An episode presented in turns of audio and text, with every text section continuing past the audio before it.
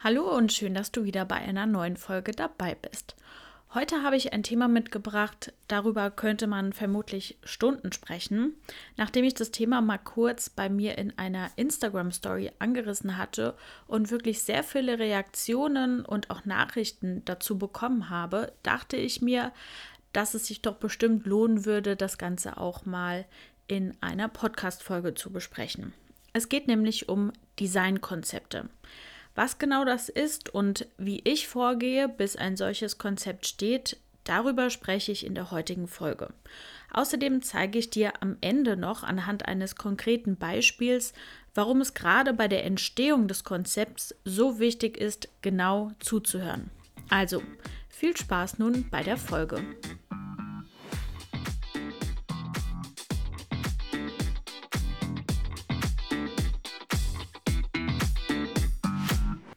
Ich möchte dich heute, wie gesagt, mal mitnehmen äh, durch die verschiedenen Schritte, die ich gehe, bis dann letztendlich auch das fertige Konzept steht. Bei mir haben sich jetzt drei Schritte bewährt. Bei dem einen oder anderen Planer sieht das sicherlich auch noch ein bisschen anders aus. Ähm, und die drei Schritte, die ich gehe, sind zum einen äh, das Planungsgespräch zum Start, dann folgt die Konzeptionsphase und als drittes der Proof of Concept. Wenn wir nun mit Schritt 1 starten, dem Planungsgespräch, dann ist es ein Planungsgespräch, bei dem entweder das Designkonzept bzw. die ja, verschiedenen Ideen und Wünsche innerhalb eines Gesprächs abgefragt werden, bei dem es möglicherweise auch noch um viele andere Dinge geht, viele andere Meilensteine, die besprochen werden. Es kann aber auch sein, dass wir ein Planungsgespräch mit einem Brautpaar haben, das sich wirklich nur um das Design dreht. Das kann mal eine Stunde gehen, das können aber auch locker mal drei Stunden sein, die man da zusammen sitzt, je nachdem auch, wie viele oder welche Ideen das Brautpaar mitbringt, äh, ja, was es einfach äh, ja, zu den Ideen dann auch noch zu besprechen gibt. Das ist bei mir eigentlich immer der Startpunkt, das Planungsgespräch dazu. Und wenn wir dann eben irgendwann zu dem Punkt kommen in diesem Gespräch, bei dem es dann um Dekoration, Floristik, Papeterie etc. geht, dann gilt für mich wirklich die Devise, zuhören, zwischen den Zeilen zu lesen und übersetzen. Also ich versuche dieses Planungsgespräch dann auch immer sehr offen zu gestalten. Ich sage mal vorher, bringt wirklich alles mit, was ihr habt. Ich habe Brautpaare, die schicken mir vorab schon einen Link zu ihrem Pinterest-Board, auf dem in der Zeit alles gesammelt wurde, auch schon weit vor der Hochzeit oder vor dem Antrag. Da, das bekomme ich dann auch oftmals vorab schon zugeschickt oder innerhalb des Gesprächs kommt dann so langsam raus, hm, ja, wir haben hier, äh, wir haben hier schon mal ein bisschen was gesammelt und dann sage ich auch immer gerne, ja, klar, lasst uns das bitte angucken, weil nur wenn ich wirklich auch verstehe und ich für mich dann auch ein Bild dafür habe, ähm, wo soll die Reise hingehen oder wo kann die Reise hingehen, kann ich das äh, letztendlich dann auch nur in dem Konzept festhalten.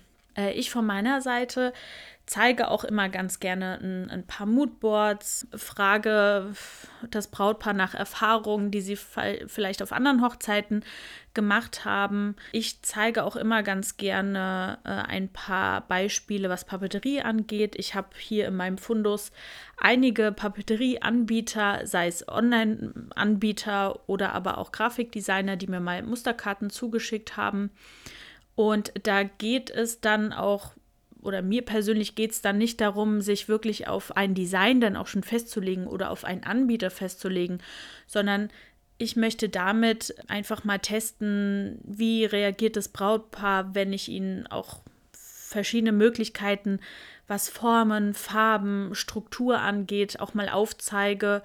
Ich erlebe es auch ganz oft, dass ähm, ja, man, man steckt einfach vorher, bevor man nicht verlobt ist, vielleicht auch gar nicht so stark in diesem Hochzeitsthema drin und erkennt vielleicht auch gar nicht, was es überall für Möglichkeiten geben kann an der einen oder anderen Stelle. Und deswegen lasse ich das eben auch in einem ähm, Planungsgespräch mit einfließen, die Papeterie. Und mir geht es, und das ist mir fast das Allerwichtigste, ähm, mir geht es vor allem darum herauszuhören, was nicht gefällt. Ich frage auch immer ganz konkret danach und ich frage auch drei, viermal danach, wenn wir uns Dinge angucken, was gefällt euch daran nicht? Weil nur so, wie gesagt, äh, kann ich auch danach ein bisschen besser einschätzen, wo eben diese ganze Reise hingehen soll. Und danach, nach diesem Gespräch, ist es dann meine Aufgabe, das Gehörte, wie gesagt, zu übersetzen. Also die, diese Übersetzung von der Theorie in die Praxis findet dann eben durch ein Designkonzept statt und ähm, nicht zuletzt eben auch durch die Visualisierung, die eben Teil des Designkonzepts ist.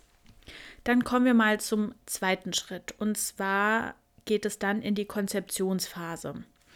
Ich besichtige Locations teilweise mehrfach, um wirklich ein genaues Verständnis auch dafür zu entwickeln, welche Ideen, die wir vielleicht vorab schon mal in so einem ersten Gespräch entwickelt haben, äh, welche Ideen sich auch hier konkret umsetzen lassen. Also äh, auch wenn die Location nicht über mich gebucht wurde, sondern vielleicht das Brautpaar, die schon eigenständig gebucht hat und eben dann mit einem Teilplanungsauftrag äh, bei mir aufschlägt beispielsweise, gehe ich immer noch mal, also mindestens einmal in die Location und mache mir, wie gesagt, aus, aus all den Ideen und Wünschen, die schon mal so gefallen sind, versuche mir da schon mal ein, ein grobes Bild äh, zu machen. Was passiert jetzt innerhalb der Konzeptionsphase?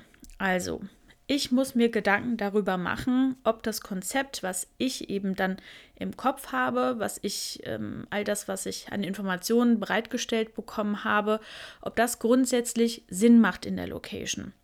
Also als Beispiel kann ich da nennen, wenn wir in dem Planungsgespräch irgendwann darüber sprechen, weil das Brautpaar das vielleicht mal bei einer anderen Hochzeit oder bei anderen äh, auf Fotos, ne, bei, bei Fotografen oder so gesehen hat. Wir haben beispielsweise eine lange Tafel und dort ähm, über der Tafel, über der Dinnertafel soll eine Deckeninstallation vorhanden sein.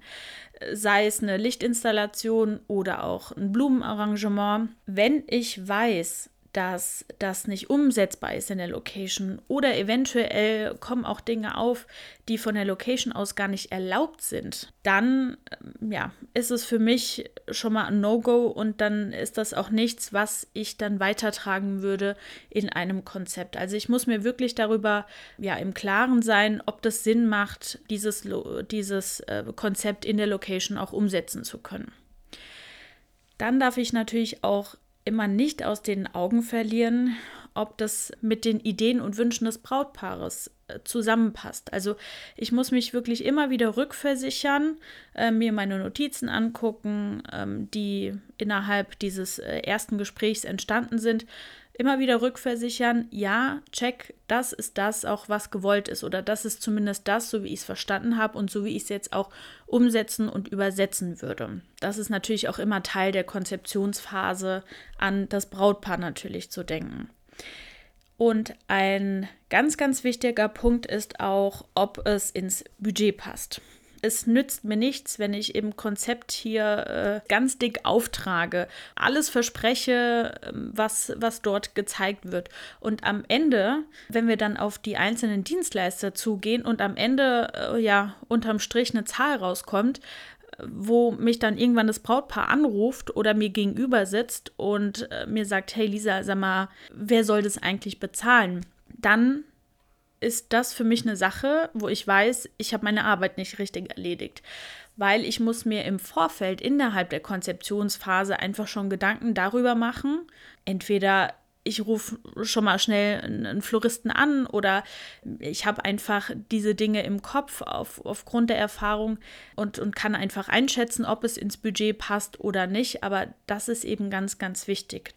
Dann ist es natürlich, oder mir ist es noch wichtig, dass ich schaue, dass die Dienstleister, die dann involviert sein werden, also sei es ein Dekorateur, ein Verleihservice, äh, Floristen möglichst im Umkreis verfügbar sind. Ich weiß, dass es nicht immer möglich ist und das ist auch gar nicht tragisch, wenn es mal nicht so ist, aber ich ähm, lege da schon Wert drauf, wenn es zum Beispiel dann darum geht, wenn ähm, wir dann im Anschluss das Konzept dann nochmal besprechen mit dem Brautpaar und ich dann doch merke, mh, hm, so richtig eine Vorstellung ist doch noch nicht da, dann biete ich auch gerne an, hey, komm, lass uns mal zu einem, äh, zu einem Dekorateur fahren, mal in den Showroom, uns die Sachen mal, mal anschauen, vielleicht sogar einen Beispieltisch äh, stellen auch mal ein Gefühl dafür zu bekommen, wie sieht so eine Vase aus, wie sieht so eine Vase aus oder wie sieht ein weißer Teller, der vielleicht vom Catering vorgegeben ist, auf einem Glasplatzteller mit Goldrand aus.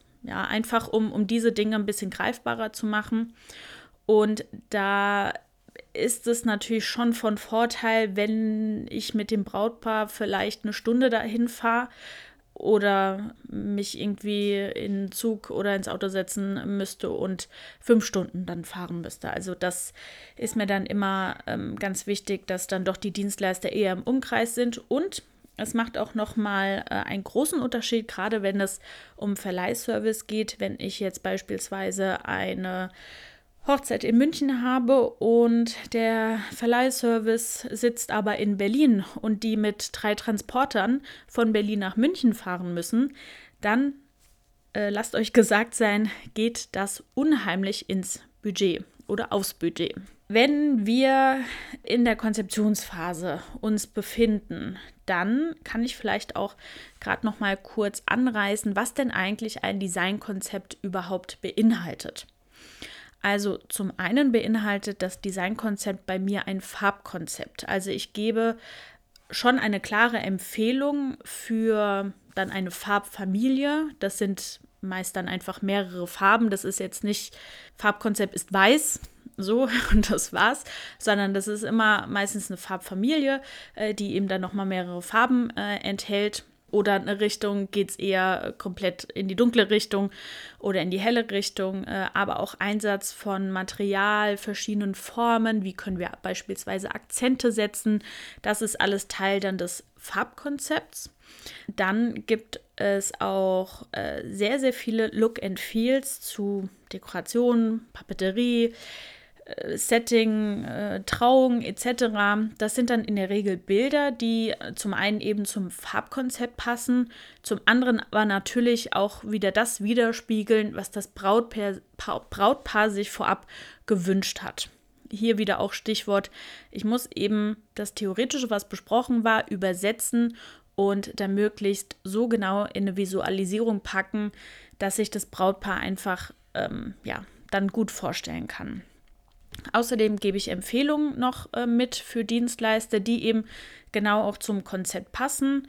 Beispielsweise bei einer Teilplanung, wenn das Brautpaar sich um den Verleihservice dann selbst kümmert, äh, würde ich aber schon innerhalb des Konzepts auch darauf achten, dass das Konzept, wie gesagt, mit einem bestimmten Verleihservice auch machbar ist und diese Empfehlung dann auch am Ende mitgeben.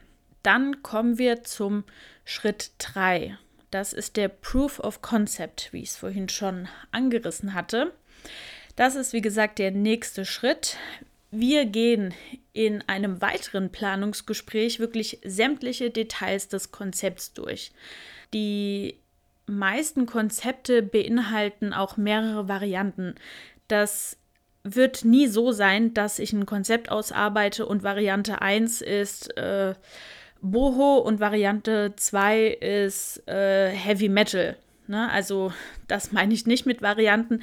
Ich meine Varianten, die gehen dann schon sehr ins Detail, wenn es darum geht, verschiedene Formen vielleicht anzubieten, was die Papeterie angeht oder wie, wie machen wir das Setting von, von der freien Trauung, was, was können wir da an, an Varianten einfach anbieten, um auch, und da mache ich mir dann auch keine Illusion, um auch darauf vorbereitet zu sein in einem in Schritt 3, nämlich in dem Proof of Concept, dass das Brautpaar vielleicht an der einen oder anderen Stelle auch nochmal sagt, hm, nee, du goldenes Besteck, das gefällt mir nicht oder ich persönlich finde, das passt nicht dazu. Wenn das die Braut oder der Bräutigam sagt, dann ist das auch völlig legitim und sollte auch so sein.